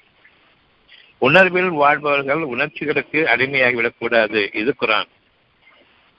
உணர்ச்சிகளில் வாழ்பவர்கள் இதை ஒன்று அனுமதி கொண்டு உணர்வுபூர்வமாக உயர்ந்து விளங்க வேண்டும். இது குரான். குரான் என்பது உள்ளத்தின் போதனை. உள்ளத்தின் சத்தியம். இந்த சத்தியத்திற்கு குறைவாக நாம் வாழ்ந்துவிடக்கூடாது. இந்த சத்தியத்தின் அடிப்படையில் உங்களுடைய வாழ்க்கையை நீங்கள் உறுதியாக்கிக் கொள்ளுங்கள். இந்த வாழ்க்கையின் மீது உங்களுடைய நிலை என்றென்றும் இருக்கட்டும். நிலைப்பாடும் இருக்கட்டும். இது அல்லாஹ் நாடியிருந்தால் அவர்களிடம் பழி வாங்கி இருப்பான் ஆயினும் அவன் உங்களில் சிலரை சிலரை கொண்டு சோதிக்கின்றான். எப்போதுமே உங்களுக்கு விரோதமாக இறைவனுடைய பாதைக்கு நீங்கள் முயற்சி செய்து கொண்டிருக்கும் பொழுது பகிரங்கமான விரோதிகளாக மக்கள் இருப்பார்கள் என்பதற்கு இது அடையாளம். அவர்கள் உங்களுடைய மனைவி மக்களிடம் இருப்பார்கள். உங்களை சூழ்ந்திருக்கக்கூடிய சுற்றார் உறவினர்களும் இருப்பார்கள். இவர்களிடமிருந்தும் தப்பிப்பதுதான் பெரிய விடையாகும் ஒவ்வொருத்தருக்கும். இதை வந்து நம்பினேன்னு சொன்ன அந்த ஒண்ணுக்காக வேண்டி இவ்வளவு பெரிய போராட்டம் இருக்க வேண்டியது போர்களும் இதன் அடிப்படையில் தான். எனவே அல்லாஹ் நாட்டியிருந்தாரோட படி வாங்கியிருப்பான். நீங்கள் உங்களுக்குள் படி வாங்காதீர்கள். இப்ப போர் புரியணுமா? கத்தி இருக்கணுமா குத்தணுமா? வெட்டணுமா? என்ன செய்யணும்? குரான்ல இதுக்கு வழி இருக்குதா? பெரும்பாலான மனிதர்கள் இந்த குரானை உணர்வுக்கு உரியதாக ஆக்கிக் கொள்ளாமல் உணர்ச்சிகளுக்கு ஆக்கிக் கொண்டு அவர்கள் தங்களுடைய வியாக்கியானங்களில் இருக்கின்றார்கள். இந்த குரானுக்கு இணையாக எந்த புத்தகமும் கிடையாது உலகத்தில். பல்லாயிரம் கோடிக்கணக்கான புத்தகங்கள் அவ்வளவும் குப்பைகள் இந்த குரான் முன்பாக. உணர்வுக்குரிய ஒரே புத்தகம் குரான் மட்டும்தான். அகத்தை புதுப்பிதன் காரணமாக இது புது அகம் புத்தகம். புது அகத்தை தோற்றிப்பதன் காரணமாக புத்தகம். இந்த அகத்தை பற்றி இப்ப உங்களுக்கு சொல்லப்பட்டு இருக்கு மேல வந்து கருத்துக்களை வெட்டுங்கள் இருந்தது. கருத்துக்களை தொங்க போட செய்யணுமா? கருத்து வெட்டணுமா அறிவு இருந்தா கருத்து தொங்க போட செய்யுங்க. அறிவு இல்லைன்னு சொன்னா கத்திடும். இந்த குரான் அறிவை படைப்பதற்காக. புதிய அறிவை படைப்பதற்காக. உலகத்தினுடைய அறிவை போற்றுவதற்காக அல்ல. உங்களுடைய இறைவனிடம் நீங்கள் இப்பொழுது மன்னிப்புடன் திரும்புங்கள். இது அல்லாஹ் நாடியிருந்தால் அவரிடம் பழி வாங்கியிருப்பான். ஆகவே நீங்க மற்ற வேற பிசிக்கலா உடல் அடிப்படையிலான பொருள் அடிப்படையிலான மனிதனுக்கு மனிதன் எதிரான போர் என்ற இந்த அடிப்படையை கொண்டு ஒரு காலம் வாழக்கூடாது. பழி வாங்கும் உணர்ச்சிகள் நீக்கப்பட வேண்டும். பழி வாங்கக்கூடிய எவனாக இருந்தாலும் சரி அந்த பழி உணர்வோடு வாழ வேண்டும். பழி உணர்வை தக்க வைத்துக் கொண்டு வாழ வேண்டும். அது எழுபது வருடங்களானாலும் சரி நூறு வருடங்களானாலும் சரி பழிவாங்கும் போக்கை விட்டுவிடக் கூடாது என்ற அடிப்படையில் வாழக்கூடிய செய்தான்களை விட்டுவிடுகின்றது நல்லா நாடினால் அவனும் பழிவாங்கி இருப்பான் ஏன் இன்னைக்கு நாடாமல் இருக்கலாம்? ஏன்னா நீங்களும் அவர்களை போன்றவர்களாக தான் இருக்கீங்க. உணர்ச்சிகளுக்கு உணர்ச்சிகளை கொண்டு எதிர்க்கிறீர்கள். நீங்கள் இதை வழியில் இல்லை உணர்ச்சிகளை கொண்டு இதை இறை உணர்வுடன் நீங்கள் வாழ்ந்து வாருங்கள். இறைவன் உங்களுக்காக பழி வாங்கியிருப்பான் இப்பொழுதாவது இறைவன் பக்கம் திரும்புங்கள். உங்களுடைய உணர்ச்சிகளை அடக்குங்கள். உணர்வுகளின் மூலமாக பாதுகாப்பை பெறுங்கள். நல்லறிவையும் பேராற்றலையும் இறைவனுடன் பெறுங்கள். மனிதர்களை நீங்கள் விரோதிகளாக பார்க்கக்கூடாது. இதற்கு உத்தரவாதம் அளிப்போர் யார்? இறைவன் ஒருவன் தான். நீங்க மனுஷனா இருந்தா இறைவன் உங்களுக்காக. நீங்க மனுஷனா இல்லைன்னு சொன்னா இறைவன் உங்களுக்காக இல்லை. நீங்க உங்களை நீங்க பார்த்துக்கணும். நீங்க உங்களை பார்த்துக் கொள்ளும் பொழுது ஒருவரோட வெற்றி சாட்சிக்குங்க அவ்வளவுதான். உலகம் முழுவதும் இருக்கக்கூடிய மனிதர்கள்.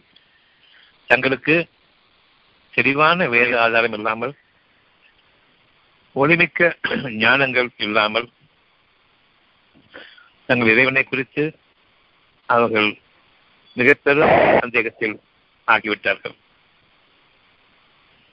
இவ்விதமான வாழ்க்கை முறையை உங்களுக்கு நீங்கள் ஆக்கிக் கொள்ளக்கூடாது. ஒரு மனிதனுடைய கோபம் உங்கள் மீது திரும்பக்கூடாது என்றால் நீங்கள் அவர்கள் மீது கோபப்படுவதை விட்டுவிடுங்கள். உங்கள் ஒரு மனிதர் உங்களை பழிவாங்கிறார் என்றால் நீங்கள் அவர் மீது பழிவாங்கக்கூடிய போக்கை மேற்கொள்ளாதீர்கள். உணர்வோடு இரண்டு பக்கம் திரும்புங்கள் பாதுகாப்புக்காக.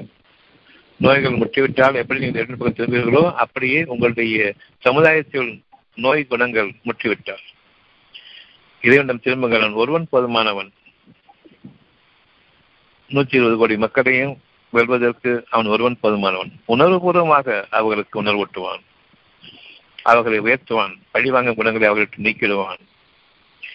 நீங்கள் ஒருவருக்கொரு வெட்டி சாய்த்துக் கொள்வதில் உங்களுடைய வாழ்க்கை இல்லை என்பதை அறிவிக்கின்றான் ஆயினும் அவன் உங்களில் சிலரை சிலரை கொண்டு சோதிக்கின்றான். சிறிய கூட்டங்களால் சோதிக்கலாம். ஒருவர் மற்றவர் மீது பழிவாங்க உணர்ச்சிகளை கொண்டும் பகைமையை கொண்டும் வெறுப்பை கொண்டும் பொறாமையை கொண்டும் சிறிய குற்றங்களாக உங்களுக்கு சோதிக்கின்றான் அதில் வெற்றி பெறுங்கள் இறைவனுடைய உதவியை கொண்டு. அவங்க ஒருத்தவங்க பகைமா இருக்கிற காரணமாக வெறுப்பாக காரணமாக நீங்க வெறுப்பை காட்டக்கூடாது வெறுப்பு இருக்கக்கூடாது. காட்டக்கூடாதுங்கிறத வெறுப்பே இருக்கக்கூடாது. வெறுப்பு உணர்வு வரும் பொழுதும் மனிதர்களை பற்றிய பய உணர்வு வரும் பொழுதும் அந்த வெறுப்புணர்வை நீக்கிக் கொண்டு அமைதியடைங்கள் பயத்தை நீக்கிக் கொண்டு அமைதியடைங்கள் நிம்மதியடைங்கள் அந்த நிம்மதியும் அமைதியும் இருக்கும் காலமெல்லாம் நீங்கள் பாதுகாப்பு பெற்றவர்கள். இறைவனும் வானவ தூதர்கள் உங்களை சூழ்ந்து நிற்கின்றார்கள். உங்களுக்கு எதிராக அவர்கள் தலைப்பட மாட்டார்கள். உங்களை மறந்து விடுவார்கள். அவன் தன்னளவில் உங்களை உயர்த்தி சொல்வான். ஆகவே நீங்கள் மறைவாக்கப்படுவீர்கள். அவர்களுடைய வெறுப்புணர்ச்சிக்கும் அவர்களுடைய உங்களுக்கு எதிரான பழிவாங்கும் உணர்ச்சிகளுக்கும் உங்களை அவன் நேரடியாக ஈடுபடுத்திவிட மாட்டான். அவர்களுக்கு எதிராக உங்களை மறைவாக்கி உங்களை தன்னவில் உயர்த்திக் கொள்கின்றான். நீங்கள் மறைவாக்கப்படுகின்றீர்கள். உங்களை பற்றிய செய்திகளை அவர்கள் மறக்கின்றார்கள். மறக்கடிப்பான் இறைவன்.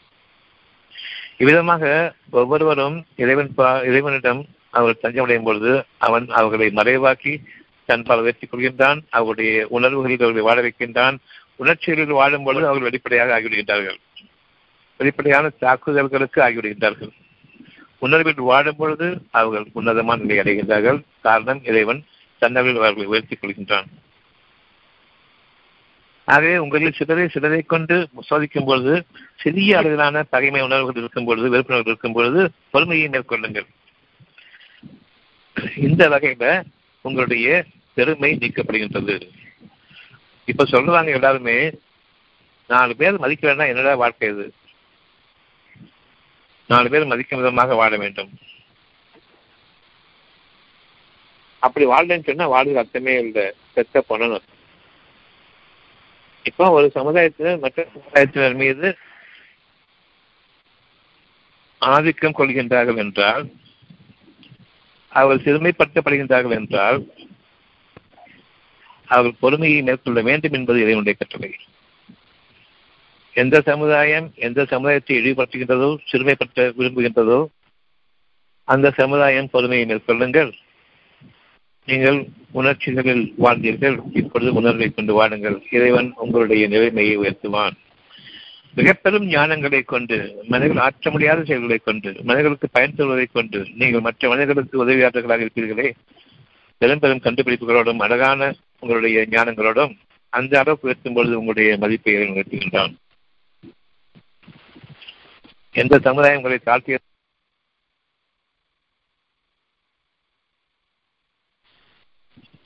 உங்களுடைய இருதயங்களை பலப்படுத்திக் கொள்ளுங்கள்.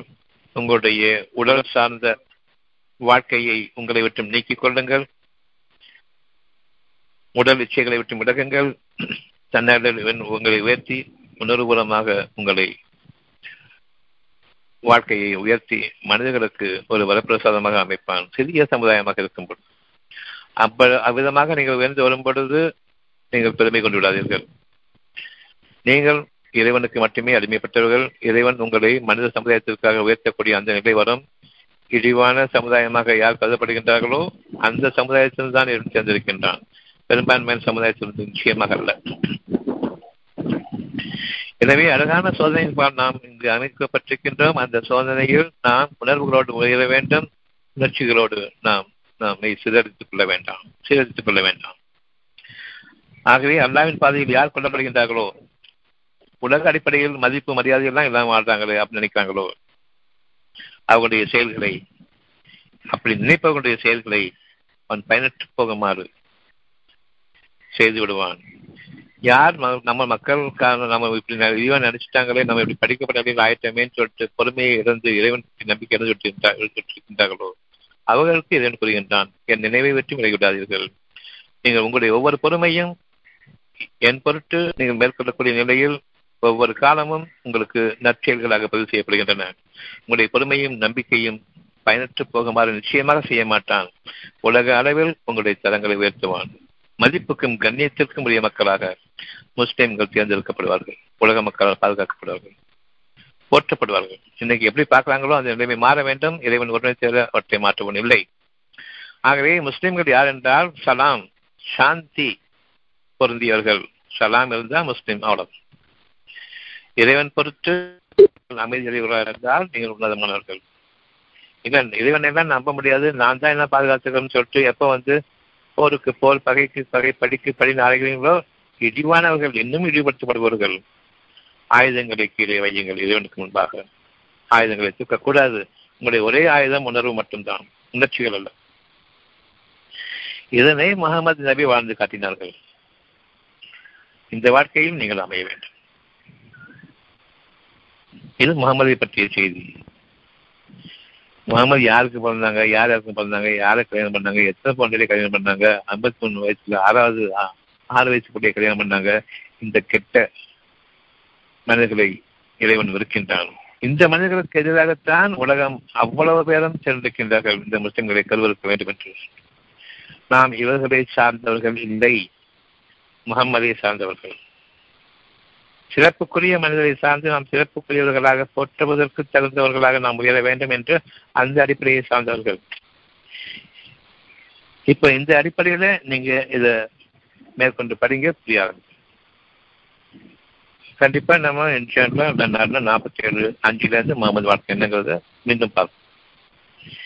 இப்போ கேட்ட வரைக்கும் உங்களுக்கு என்ன கேள்வி? முகமதுடைய வாழ்க்கையை பற்றி.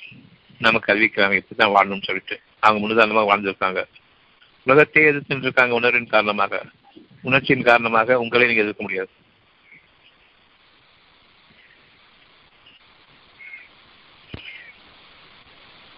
டாக்டர் நீங்க இது உணர்வுபூர்வமா பார்க்கணுன்றீங்க. நம்ம படிக்கும்போது அதுதான் நான் முதல்ல கூட கேட்டேன்.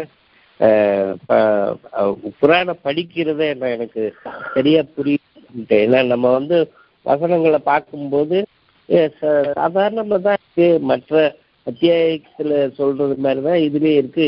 இன்னும் வித்தியாசம் தெரியலையே அப்படின்னு நினைச்சேன். ஆனால் நீங்கள் விளக்கும் போது இவ்வளவு விஷயங்கள் இருக்கு அப்படின்றத நம்ம புரிஞ்சுக்க முடியுது. அதுதான் வந்து குரானை படிப்பதில் படிப்பதில் நான் தவறு பண்றணும்னு நினைக்கிறேன். என்ன ஒரு தவறும் இல்லை. குரானை கற்றுக் கொடுக்கறதுக்காக தான் இறைவன் தூதர்களை நியமிக்கிறான். எப்படி படிக்கணும்னு கற்றுக் கொடுக்கறதுக்காக தான். மற்றபடி உங்க மேல எந்த குறையும் கிடையாது எந்த குத்தமும் கிடையாது. இப்ப விளக்கப்பட்டிருக்கா அப்படின்னு சொல்லிட்டு இன்னைக்கு உங்களுக்கு கேள்விக்கு தெரிய வந்துச்சா இல்லையா? சரிங்க டாக்டர். நீங்க விளக்குனது எல்லாம் புரிஞ்சது டாக்டர். இப்ப இந்த இடத்துல படிக்கிற விஷயத்தையும் நாளைக்கு நான் வந்து உங்களுக்கு விளக்கும் போது புரியாது சரிங்க டாக்டர். நிச்சயமாக வேதத்தை உங்களுக்கு கற்பிக்கிறதுக்காக வேண்டிதான் தூதர்களால் நியமிக்கணும். அந்த வழிமுறையை பார்க்க காட்டுறதுக்கு எப்படி புராணம் படிக்கணும் வழிமுறையை காட்டுறதுக்காக வேண்டிதான் தூதர்களை நியமிக்கணும் அவங்க புத்தகத்தையும் சொல்லிக் கொடுக்குறாங்க ஞானத்தையும் கொடுக்குறாங்க. இது இறைவன் பேர் வந்த ஞானம். அதனால தன் தூதர்களுக்கு அறிவிக்கிறத கொண்டு மற்ற மனிதர்கள் விளங்கிக் கொள்ளுவாங்க. அவங்களுடைய தாய்மொழிகள் அறிவிக்க வேண்டியிருக்குது. உணர்வு இல்லாதவங்களுக்கு அவங்களுடைய தாய்மொழிகள் அறிவிக்க வேண்டியிருக்குது. சிந்தனையின் பக்கம் இல்லாத இல்லாத போது உணர்வுகள் இருக்காது. அந்த உணர்வுகள் இருந்தாலும் உணர்ச்சிகள் சேர்ந்து குழப்பமாக்கும். அந்த குழப்பங்களை விடுவிக்கிறதுக்காக வேண்டி தெளிவாக இந்த விஷயம் விளைவிக்கிறதுக்காக வேண்டி தூதர்களையும் நல்லா தேர்ந்தெடுக்கலாம். அதனால் உங்களுக்கு நான் தப்பு பண்றேன்னு எனக்கு வேண்டிய அவசியம் இல்லை. இதை தெரிஞ்சுக்கணும்னு உணர்வு இருக்குது அது மட்டும் போதும் நல்லா சரியா? ஓகே வேற ஏதாவது கேள்வி இருக்கா?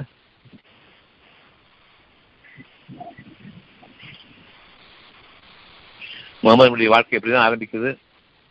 நபிமார்களுடைய வாழ்க்கை எல்லாமே இதுதான். இனி மிச்சம் செய்திகளையும் பார்க்கலாம் நபிமார்களை பற்றி. இது முகமது தான் முகமது நபி மட்டும் பற்றி இல்லை. எல்லா நபிமார்களுக்கும் இதுதான். அவங்க வாழ்ந்த நிலையிலேருந்து தான் சொன்னாங்க.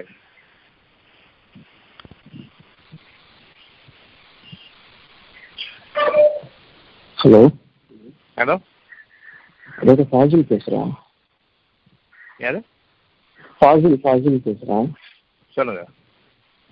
இது மூணு நூற்றி எண்பத்தி மூணுல எந்த தூதராக இருந்தாலும் அவருடைய தியாகத்தை நெருப்பு தீண்டாதவரை நாங்கள் நம்பிக்கை கொள்ள வேண்டாம் என்று அல்லாஹ் கூறி கூறியிருக்க என்று நிர்வாகத்தை கூறுகிறார்கள். அது அர்த்தம். மூணு? நூற்றி எண்பத்தி மூணு.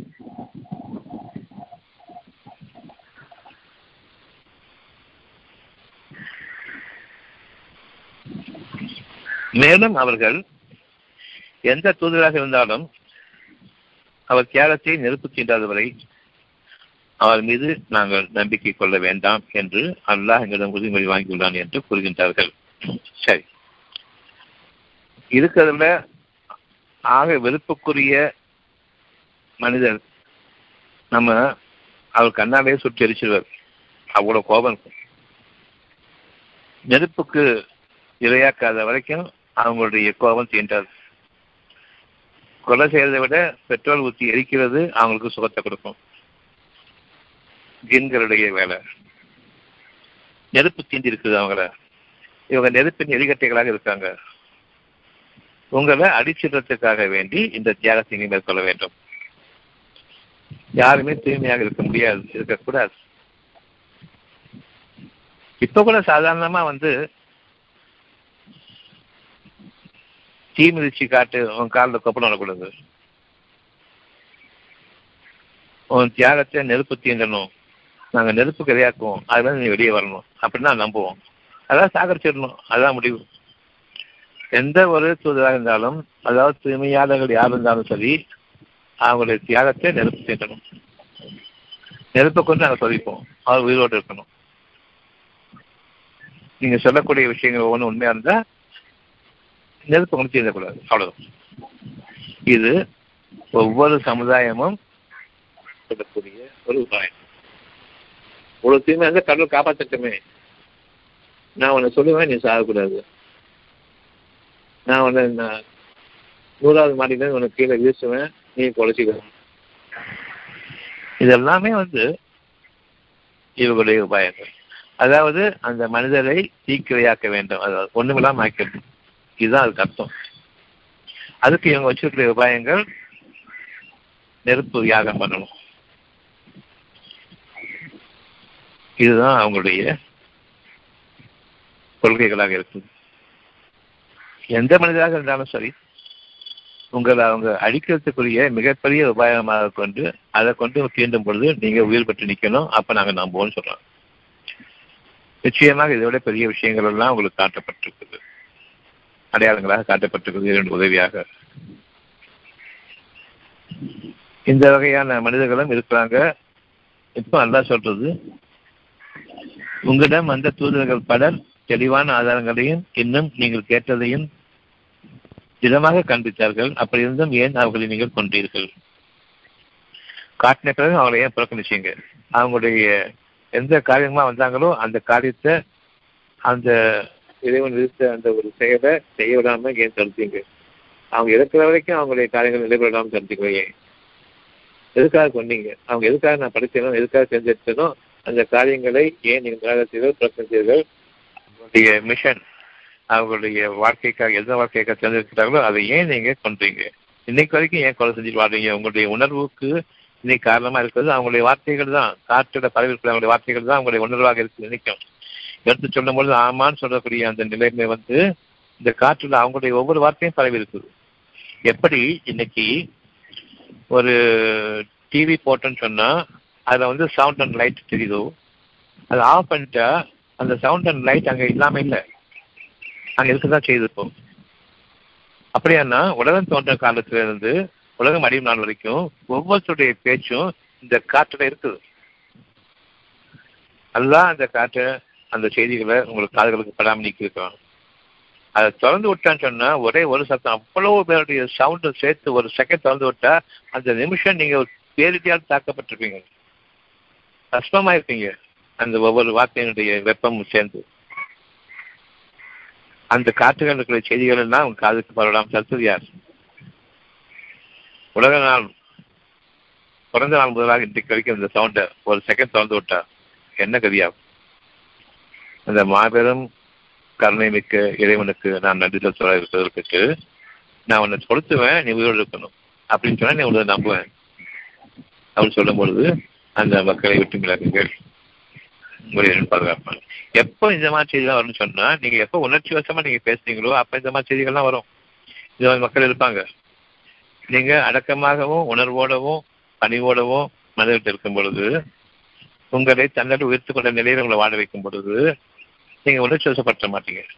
நீங்க உணர்ச்சி வசப்பட்டு பேசும்பொழுது காரணமாகத்தான் கோபப்பட்டு பேசும் காரணமாகத்தான் இந்த மாதிரி மக்கள் ஓப்பனா அவங்களுக்கு பகைவர்கள் ஆகிறாங்க அதனால எப்போதுமே உணர்ச்சி வசப்படாதீங்க உணர்வுபூர்வமாக வாடுங்க நீங்க உயர்த்தப்பட்டவர்களாக இருப்பீங்க.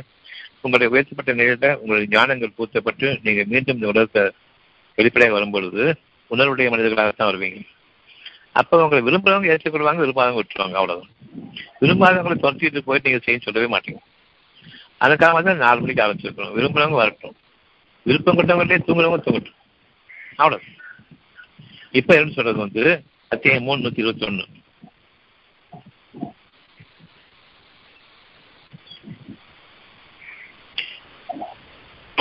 அத்தியாயம் மூணு நூத்தி இருபத்தி நீர். அத்தியாயம் மூன்று நூத்தி இருபத்தி ஒன்று விடியற் காலையில் உன் குடும்பத்தாரை விட்டும் சென்று. என் குடும்பம் தூங்கிட்டு இருக்குது நான் வெளியே வர்றேன். அவங்களும் என்ன சார்ந்தவங்க தான். ஆனால் அவங்க எழுப்புறதுக்கு கட்டாயம் கிடையாது. அவங்களா விரும்பி வந்தால் வரட்டும். தூங்குறவங்க தூங்கட்டும். நம்பிக்கை கொண்டவங்களே தூங்குவாங்க. ஏன் தூங்குறீங்கன்னு கேட்காதீங்க. தூக்கம் வந்துச்சு தூங்கணும் அவ்வளோதான் நீங்கள் உங்களுடைய காரியங்கள் இருங்க மற்றவங்களை நீங்கள் எழுப்புறவங்க கிடையாது.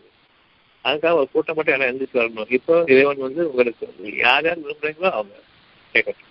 தன் குடும்பத்தை நீங்கள் கேட்டுட்டு இருப்பீங்க. அவங்களுக்குள்ள ஃபோர்ஸ் பண்ணி எடுக்கக்கூடாது அவங்களா எழுந்திருக்கமே தவிர நீங்க அவங்கள ஃபோர்ஸ் பண்ணக்கூடாது.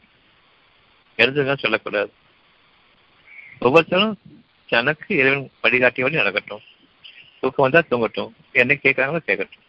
ஏன் நீ தெரிஞ்சுக்கல? நேரத்தையும் நீங்க கேட்கல. நேரத்தையும் மீட்டிங் வரலாம் கேட்கவே கூடாது. அப்போ ஒரு தூதரை சொல்றது நீ விடிய காலையில் உன் குடும்பத்தாரை விட்டும் சென்று நம்பிக்கை கொண்டவர்களை அறப்போருக்காக உறுதிப்படுத்தினீர். பொறுமைக்காகவும் உணர்வுக்காக உறுதிப்படுத்தினீர். அல்ல எல்லாவற்றையும்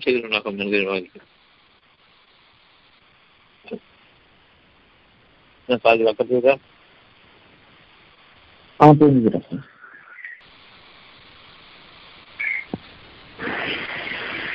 ஹலோ? சார்? வேற என்ன கேள்வி சார் கந்தசாமிங்க சொல்லுங்க. ரெண்டு நூற்றி எழுபத்தி எட்டில் புரிஞ்சா ஆ புரியுது சார். சரி. ரெண்டு நூற்றி எழுபத்தி எட்டில் பார்த்தீங்கன்னா நம்பிக்கையாளர்களை கொலைக்காக பழி தீர்ப்பது உங்கள் மீது அனுமதிக்கப்பட்டுள்ளது உங்களுடைய மனசை நான் புரிஞ்சுக்கிட்டேன். என் மீது உங்க உங்களுக்கு என் மீது வந்து ஒரு காட்டம் இருக்குது ஒரு கால்புணர்ச்சி இருக்கு வச்சுக்கோங்க உதாரணத்துக்கு. சரியா? நீங்க என்னை பத்தி தவறான விஷயங்களை மற்றவர்கிட்ட பேசுறீங்க அது எனக்கு அதை தெரியப்படுத்தலாம் சில காலங்கள் பொறுத்து.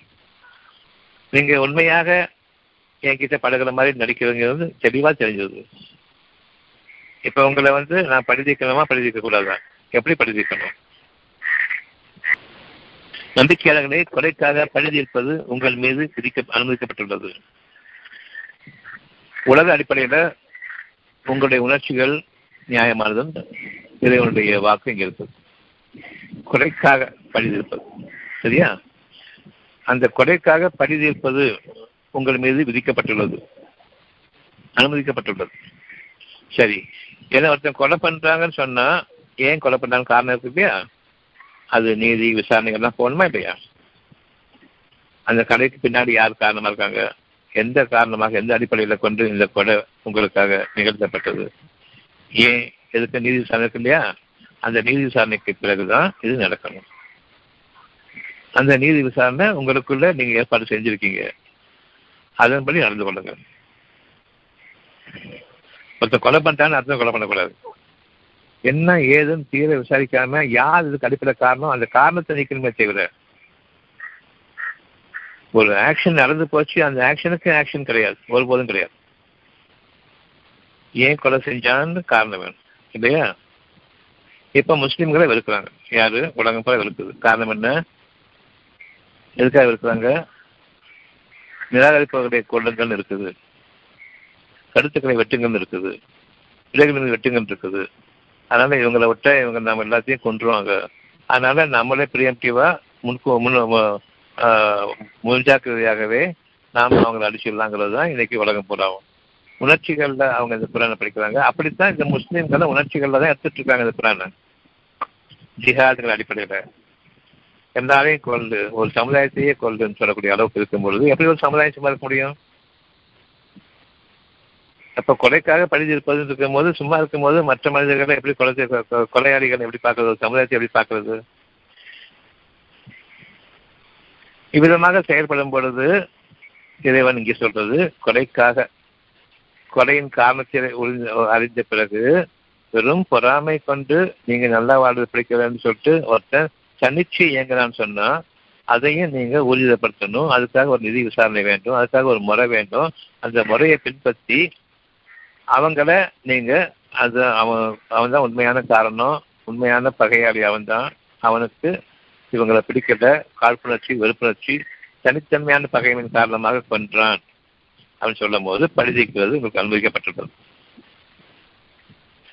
அதையும் மன்னிச்சு விட்டீங்கன்னு சொன்னா உங்களுக்கு நல்லது. ஆக இறுதியான தீர்ப்பு உங்கள்கிட்ட இருக்குது. உண்மையிலேயே எல்லா படியையும் தீர்த்து கொள்றதுக்கு நீங்க மன்னிப்பை ஒன்று கை கொடுத்தீங்களே பொறுமையை கை கொடுத்தீங்களே இது பழியை தீர்க்கும். உங்கள் மீது கொண்டக்கூடிய வெறுப்பை அவர்களுக்கு நீக்கிவிடும். அப்படி பழியை தீர்க்கணும் செய்ய பழித்து கொள்ளக்கூடாது. இது இறைவனுடைய கட்டளைகள்ல சொல்றது. சுதந்திரம் உடையவனுக்கு சுதந்திரம் உடையவன் அது அதுக்கு அதுக்கப்புறம் அடுத்தது போவோம்.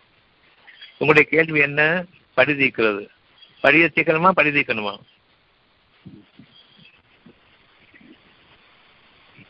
கந்தசாமி ஆ, சார். அது அதான் உணர்வுபூர்வமாக பார்க்கும்போது ம், இந்த குரான் பூராமே உணர்வு தான். உணர்ச்சிகள் வரும்போது தப்பான அர்த்தம் தான். உணர்ச்சிகளை கொண்டு உலக வழிமுறையை கொண்டு எடுத்தாலே குரான் போச்சு. தேவையில்லை. நீங்க உணர்ச்சிகளை வாழும்போது உலக வழிமுறையை வாழும்போது உங்களுக்கு வேத புத்தகம் தேவையில்லையே. எனக்கு இதை விட மேலான ஒன்று வேணும் தேவை வேத புத்தகம் இருக்கிறது அப்போ எப்படி உணர்ச்சிகள் அடிப்படையில் பார்க்க முடியும் இந்த குரானை? இப்போ படி தீர்க்கணுமா படியை சார். ஆ. இது குரான். வேற என்ன கேள்வி இருக்கு? வேற எதுவும் இருக்கா? சரி நாளைக்கு பார்ப்போம் சொல்லலாம்